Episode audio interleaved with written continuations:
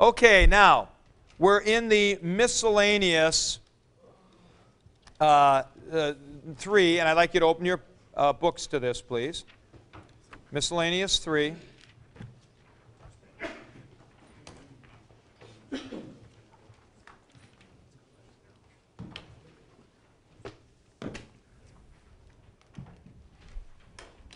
Now, first of all, we have the adjective one. And there are three, three genders possible. Masculine and neuter go according to the third declension. Heis, henus, heni, henna.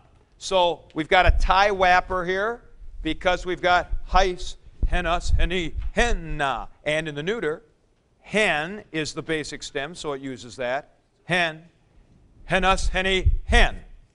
Now, for the feminine, mi'ah, note that it syncopates also like guinea. Mi'ah, mi'as, mi'ah, mi'an. So it doesn't go mi'ah, mi'as, mi'ah, mi'an, but it syncopates back and forth. Now, uh, that's interesting with that feminine, mi'ah, it's a completely different stem. I have no idea what the explanation for that is.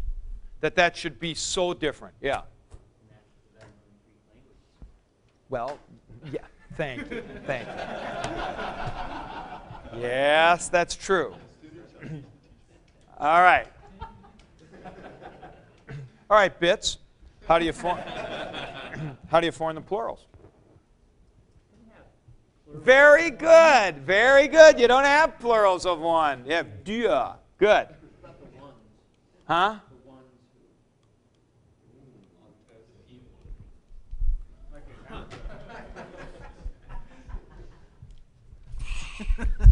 The ones who. Those are not ones, those are the folks who, right? Yeah, we don't mean ones. We don't mean ones, the, the people. Yeah. Well, I'm not even sure we mean that. I don't know. now, take a look at, at paragraph B3. This is actually what's important about this. Often, u or me is compounded to these forms with a d or a de in between to produce no one or no thing. u Udais blepai me, blepo uden. See, so that's no one sees me. I see no thing. Nothing.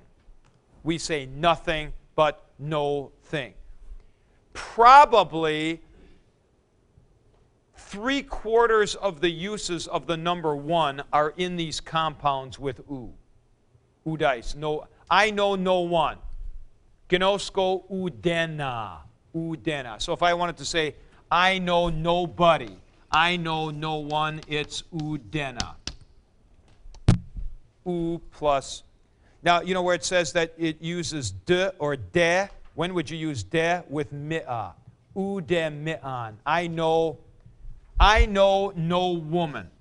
U, no one in the sense of no woman is ude mi'an, like that.